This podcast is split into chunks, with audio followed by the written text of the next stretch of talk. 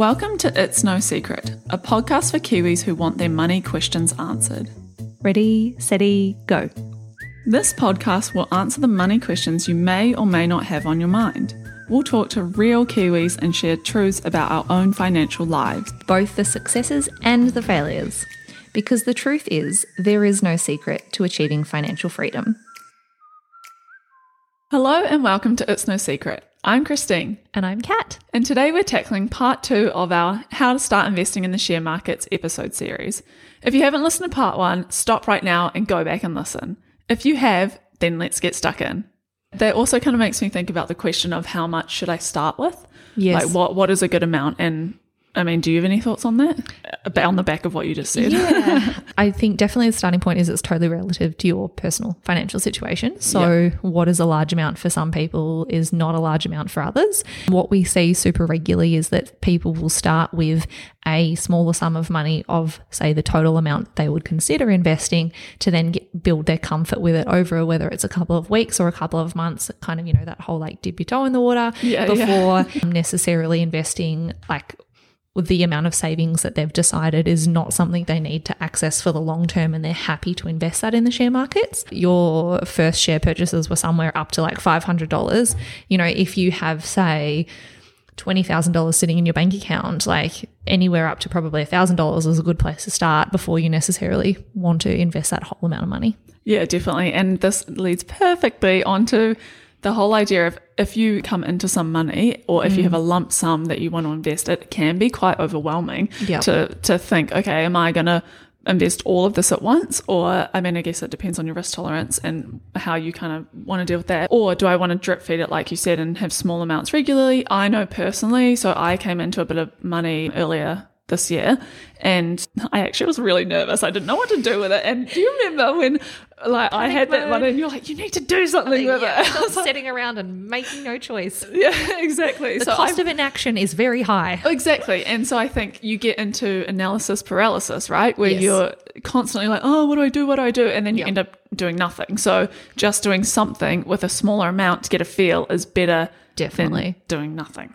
Yeah, yeah, yeah, definitely. And I think people often uh, opt to say set up like an auto invest or a regular investment plan for a sum of money because then not only are you investing a smaller amount initially, but the constant thought of it is then taken care of in the future because it's something that's just automatically happening and you don't need to be checking back on it, say, every month to make sure that it's happening. The decision's been made and then it just ticks along in the background. Yeah. So that definitely helps with, yeah, the indecision or like paralysis as well. Yeah, exactly. And um, setting up things like auto invest. I know when I first did that, it's I was like, oh, this is so great because I don't have to think about it. Yeah. It come. I mean, my you know pay comes in and then it goes out and invests itself straight away. The whole idea of pay yourself first. Yes. Which do you want to clarify really quickly? What Yeah, pay yourself an amount for your future prior to taking out any money from your pay for your expenses and day-to-day living. So you're looking after like future you first. Yeah, exactly.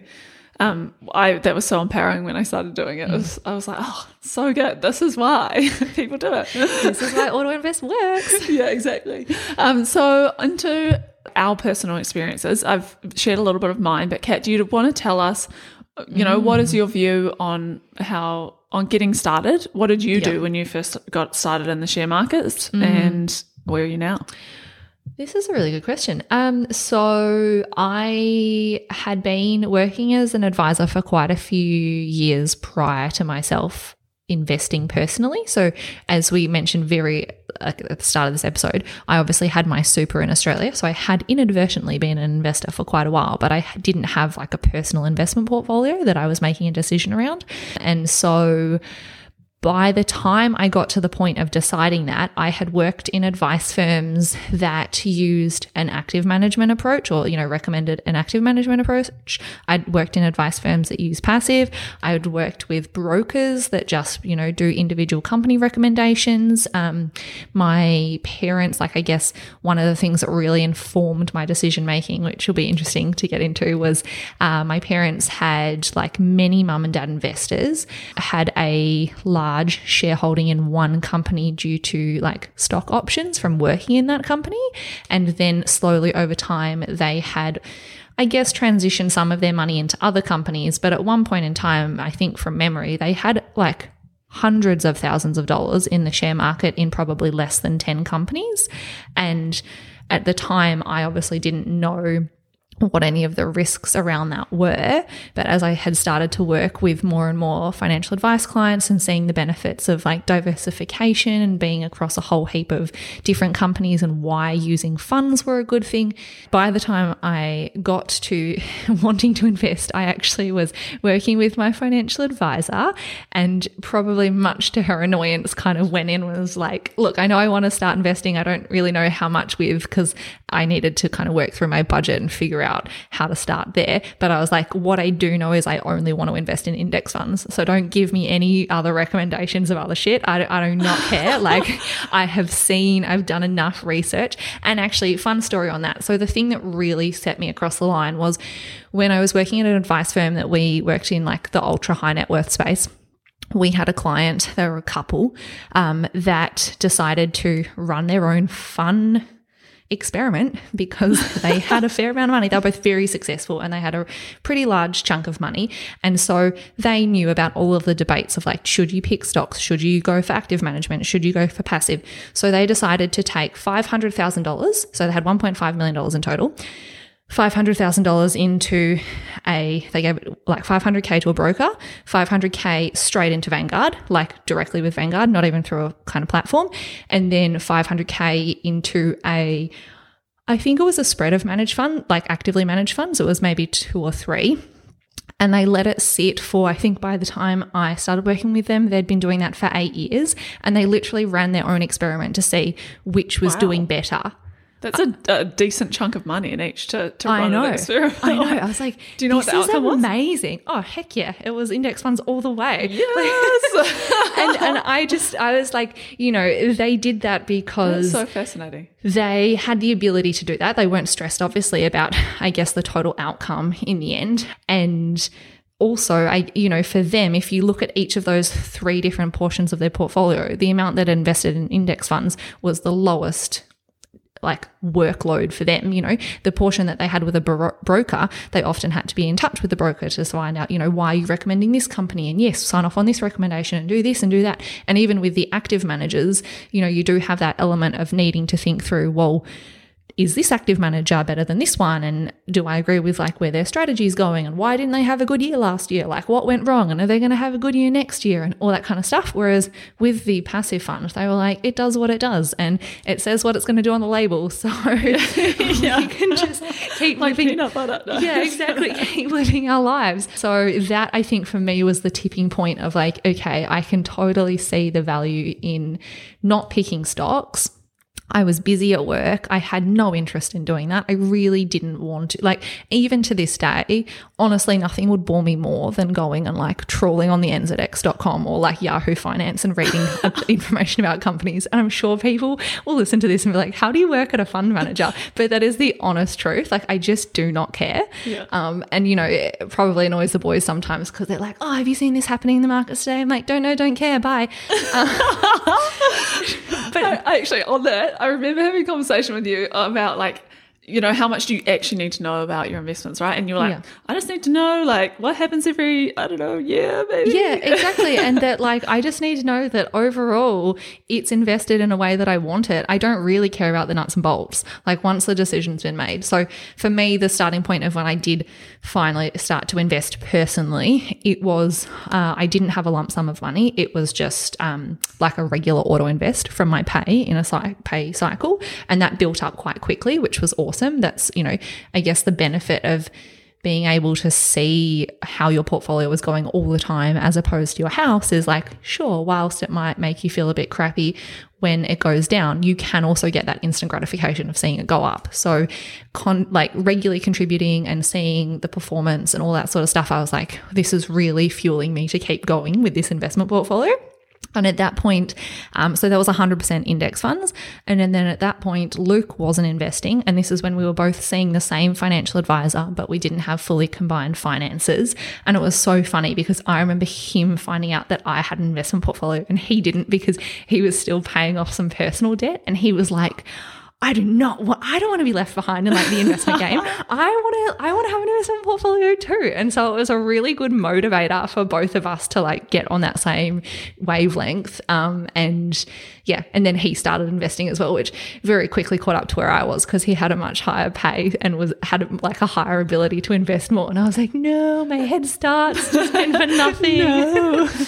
but yeah, so um in short, I yeah, I guess I've just not really had the time or interest to want to invest in direct shares. And that's cool. As we said at the start, like it's totally personal preference, right? There's no right or wrong in which way you choose. Yeah, But definitely. yeah, what about you? Oh, wait, so back, wait, no, Oh, we're yeah. staying with you. Okay, So, so today, do you have shares? Do you, Uh, do you own shares rather? Yeah, good question. So right now we don't, um, and this is probably in the last years the first time where we actually haven't been invested in the share markets for the uh, I'm going to say like last seven years, and it's not because we don't want to be. I would love to be, but we decided to withdraw that money to use for other investment purposes. So in this instance, we put the money into a business, and I am really happy about that. But equally, I actually feel a like low key level of stress that we're not investing in the share markets because I think I can just so strongly see the value in using that as a tool to grow your wealth. And as we've talked about, like there's a lot more risk owning, like right now for us, a lot of our asset base is in our house and a business. Hmm. Like that's two things. what happens if one of them blows up? Yeah, you know, or like what happens chunk, if yeah. there's an issue with your property or the suburb that you bought in becomes a terrible suburb. For me, I'm like the the risk level associated with that versus having even a small amount invested in, you know, a whole range of funds that ultimately have many hundreds of companies throughout the world, I feel a lot more comfortable with than necessarily being like very concentrated in a couple of assets. So I did actually like, we've got a thousand dollars in our Kernel portfolio at the moment, which was m- mainly me being like panic that I had zero. And I was like, I've got to, I've got to put something back in. um, and then it's just been that with, I guess, the life stage that we're in at the moment, we've been trying to build up our cash savings for other kind of short term expenses and just making sure that um, what post COVID, whilst we're on like lower incomes, we're doing that first so that then when we are ready to invest, you know, there may be the time that in the next 12 months we're like, oh, we don't need as much cash as we're currently sitting on. We feel a little bit more comfortable, so we'll jump back into the share markets. But that's more driven by, I guess, our personal circumstances as opposed to our desire to invest. Yeah, right. And so you've got a property, and as you said, the business. Are you going to invest in a second property Yeah. as your next step, oh, or is it going to be the actually really good question Because I feel like it's very topical at the I'm moment as well. super battling with this. So we are about to get some money back from a, a second property that we had been investing in with a family member. So we will, in the next couple of months, have, I guess, a lump sum coming back to us that we're like, okay, what do we do with that money? And we had thought that we would keep it available to do further property like renovations and kind of, I guess, our passion point of like improving properties and using it that way.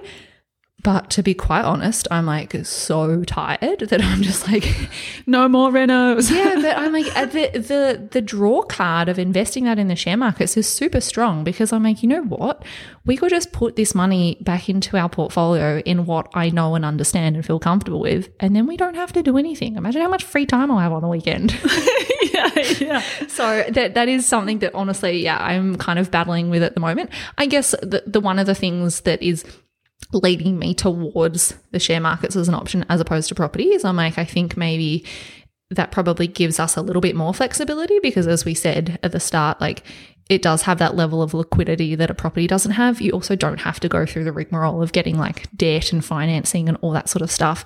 And then as well, you know, we could invest it and then come back a year later and we've done nothing and it's just done its thing. And for me right now, in I guess our life stage, I'm like, that is very appealing. And also, as I said, like we were invested and then we took that money out to put into other investment options. So it's not like you're locked into doing that forever. So yeah, you've got a level of flexibility there as well. but yeah, I'm probably yet to convince Luke on the like, let's just chuck all the money back in our portfolio and like, Yeah, so go wait, on a was- holiday. Yeah. So what does he want to do? Is he kind of? Uh, I think I think he's probably he to be honest is like he loved having money in our investment portfolio. It was actually a really good way for us mentally to siphon off money that we never wanted to touch. It was uh, interestingly enough, I think money that was invested once we saw it was invested, we had this like real mental barrier against ever withdrawing from that. So we never withdrew from our portfolio for any expense. It was like 100% we drew down on that to take that money to put into another investment option. It wasn't like, you know, we need to buy a car. so that for us was really helpful as opposed to obviously having it in a bank account. So he loves, I think, investing because of that. I guess the challenge that we're working through with, say, like property versus shares debate is it's kind of like, you know, where does our passion lie? He really loves doing the property thing and being a little bit more hands on with some of that investment. But then, you know, that's the trade off. That also comes with pros and cons. Yeah, definitely. So, yeah. Oh, it's so interesting. I know. So watch this space, guys. Check back in in like I would Six say months. maybe two months time, and I'll probably have an answer. what about you? Because I mean, we've obviously heard that you started with Lululemon and Apple. Like, how have you transitioned or changed since then? And yeah. what have you learned? Oh, what have I learnt? So started with Lululemon and Apple, and then I added uh, I added a couple of ETFs, and that was before I I guess understood even what index, index funds were and how they worked and what the pros were of investing in those versus an ETF. Let's say, I guess I learnt as I invested more in different types of assets, and Yep. that wasn't a a two month journey. It's been a journey to date, and I still every day or not every day because I don't check my portfolio every day, but often question, am I doing the right thing? Or, you know, how do I actually, what do I actually want to invest in and what are the goals that I'm moving towards? And it's a learning process. But what I would say is that, yeah, the bulk of my investments are now in index funds. Um, and then I do still like to invest in some individual companies and purely because I just I back them wholeheartedly, um, or I at least understand the company. So in a in a past life, I worked at Lululemon, and I am obsessed with the the, the brand a- and the product and all those things. And I think having worked at that company, you have an insight into what it's like to be an employee, how the products are made, all that kind of thing, and and where the mm. true value comes from that is behind just that that share price. What I have done is it's taken me well, until I started working at Kernel, really, to get to the point where I feel comfortable to auto invest. So, and building those kind of foundational um, habits because it's you're testing the water, you're learning by doing, but you get to a point where you think, oh, okay, well, I've actually got some serious money in in Yeah. my portfolio. And for me, the serious money was when I ticked over the 20k mark, Yeah. where I was like, okay, so this isn't you know a grand anymore, Yeah. and and getting to the point where you start to think, okay, what, how much am I also doubling up? So if I am investing in individual Apple shares, and I know that my KiwiSaver, a large portion of that has um, app, invest in Apple, maybe it's time to kind of Consolidate a bit. consolidate. Yeah. And yeah. interestingly, so Ollie kind of started on the journey alongside me. I would say he was probably about six months ahead. Yeah. But um, I've learned a lot about investing through him and his approach. So, uh, like, I was very influenced by his KiwiSaver choice. so that drove me to change my provider. And so he is now investing in things like crypto. And I'm not saying that I invest in crypto, but it's, it kind of broadens the way you look at the investments Yes. and how willing to invest in and how much and the role that that kind of plays. Which I guess is like uh, one of the main reasons to get started, right? And the point of having this conversation is the more you normalize the conversation or have the ability to talk to those around you about whatever investment options other than property they are investing in, like, of course, you're going to build your comfort level with that because if you know that other people are doing it and they can understand it and explain it to you and help you understand, then of course, like, you can do it too. Exactly. And you you don't know what you don't know, right? So you Yeah. have to have those conversations and ask other people to then discover Yeah. new things. I guess one of the things that we often get feedback on is that people are put off from starting because they don't know A, if they're going to make the right choice, and then B, when they have started, like, how do you know that you've made the right choice or how do you know how well you're going at it? So I'm interested to hear from you because I feel a little bit more comfortable I guess just with that as a concept, because not only have I had probably a slightly longer investment experience personally, I've seen heaps of other people invest through being an advisor and I've seen all of their reactions and like things that have gone well and things that haven't gone well. But for you, now being a couple of years in, how do you assess whether or not you're doing well and do you feel like you're doing well? How do I assess whether I'm doing well? I have no idea. Like I, it's Do you worry about it? Like, do you think if you're doing well or not? Or Um, I think I know that I'm doing better than I was, and that's probably enough for me. And that I, I, everyone was a beginner at some point, and Yes. I, I'm still a beginner, but I'm not as beginner as I once was, right? Yeah. And so I, I guess it's progress. Um, and without having a comparison point, because a lot of my friends don't invest in shares, mm. they're more on the property side. You, you kind of you gain confidence slowly without fully understanding how well you're doing, if that makes Yeah. sense. So I guess knowledge is power and it contributes to your confidence. That is that is I think a totally fair point though because arguably if you look at who in like financial services is deemed an investment professional there are pre- like plenty of investment professionals out there that don't do what they say they're going to do in their financial job year on year. So if you're looking at yourself being like, am I going to be any good at investing? How do you know whether any like active fund manager or passive fund manager is good at investing?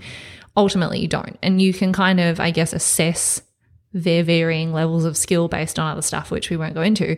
But it's not to say that just because, well, as we always say with shares, like no one has a crystal ball and literally no one knows what's going to happen in the share markets tomorrow. And that's, I guess, the point of diversification because you don't know whether Air New Zealand is going to be able to start flying around the world again and the share price will go back up, or if we're going to have another round of COVID and their share price is going to continue to go down. We don't know whether or not that's going to happen. We can make some guesses, but no one knows that. For any retail investors out there, which is all of us, like don't give yourself such hard time Yeah. and just make sure that I, you know, I think you focus more on your goals and making sure that your investment is getting you towards your goals as opposed to putting the pressure on yourself to like pick the best investment because you don't know what's going to be the best investment. Yeah, exactly. And uh, success, or quote air quotes again, success of um, knowing whether you've invested in the right thing or how you're going uh, performance wise is relative, right? So Yeah. it's your journey and kind of your shares. So focus on that. Um, Yes. And you'll always hear the success stories from other people. It's this whole thing of like your big fish stories of, you know, you ask someone if they've ever caught a fish before and they'll tell you about the time they like caught the largest snapper, but they'll never tell you about the time that they caught all the sub-sized snapper that they had to throw back in the water. So whilst you can ask friends and family for help around investing in the share markets, just keep in mind that you, you know, people are always skewed to telling you the positive story. So as you say, like it is all relative and you can't necessarily use that as a reference point for how well you are doing with your own investments. Yeah, exactly. So, to wrap up our two part Investing 101 series, what are a couple of tips that you would give, Kat, to those who are looking to get started in the share markets? Number one, don't procrastinate. As we mentioned, I think a couple of times, think about the cost of inaction or not doing anything now. And if you are worried about making the wrong choice, start with something small. You know, you don't have to start with all your money, you just need to start. Also, I would say you don't necessarily need to decide straight away what type of investment strategy works for you. You could do a little bit of everything. You know, one of the things we always say in Kernel, which I just love, is like investing is not like religion. You can have a bit of everything and it's really not binary. So if you wanted to say, as my clients had, invest in a couple of direct shares, you know, put some money with an active fund manager, put a bit of money in an index fund, go ahead and do that and see how they perform over, you know, a various period of time. See what you understand and can um, comfortably work with, and then make a more informed choice on what your preference is. So that would be my first two. And then my third would just be try and be aware of our human downfalls, which is that we don't like losing money. Uh, it pains us to lose money much more than it gives us joy to earn money. So, this is, I guess, the whole concept of like loss aversion. And if you come into investing knowing that and being aware that that's a thing, it will really help you to ride out what will be the market downturns because you are guaranteed, it's pretty much your only guarantee. You're guaranteed if you invest in the share markets that there will be a downturn at some point in time. And you just need to be prepared for for how you will feel emotionally at that point in time.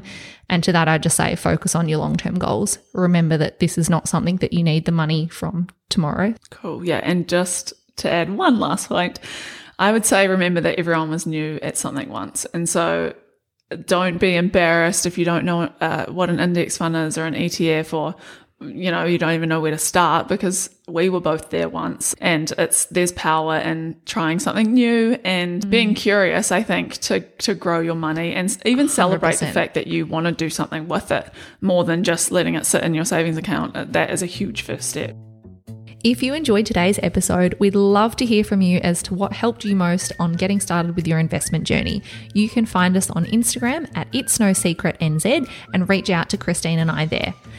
If you want to know any more about how to start investing, uh, types of investment jargon, or various different platforms, you can head to the site itsnosecret.co.nz forward slash 10. See you next Tuesday.